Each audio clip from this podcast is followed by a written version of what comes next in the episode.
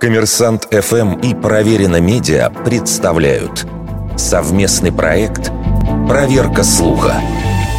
Правда ли, что необычный счет в большом теннисе связан с движением минутной стрелки?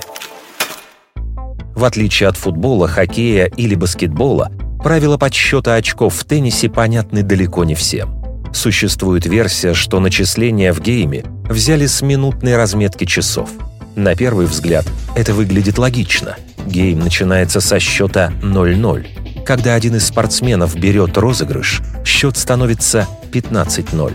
Еще один – 30-0. Еще один – 40-0. А после следующего успеха гейм завершается. Теннис ведет свою историю со средних веков, от французской игры «Jeu de paume», и эту систему подсчета упоминают поэты начала 15 века, использующие теннис как метафору сражения между двумя армиями. Автор книги «Теннис. История культуры» немецкий ученый Хайнер Гелмайстер пишет, что использование числа 45 было повсеместным как минимум до 16 века, когда ради удобства произнесения стали использовать число 40. Впрочем, складная и красивая история становится все больше похожей на легенду, если обратиться к истории часового дела.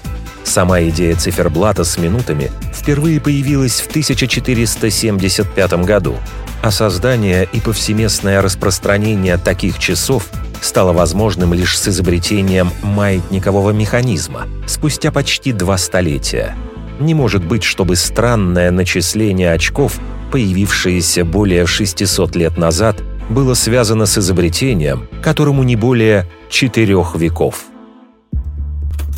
Вердикт. Это фейк.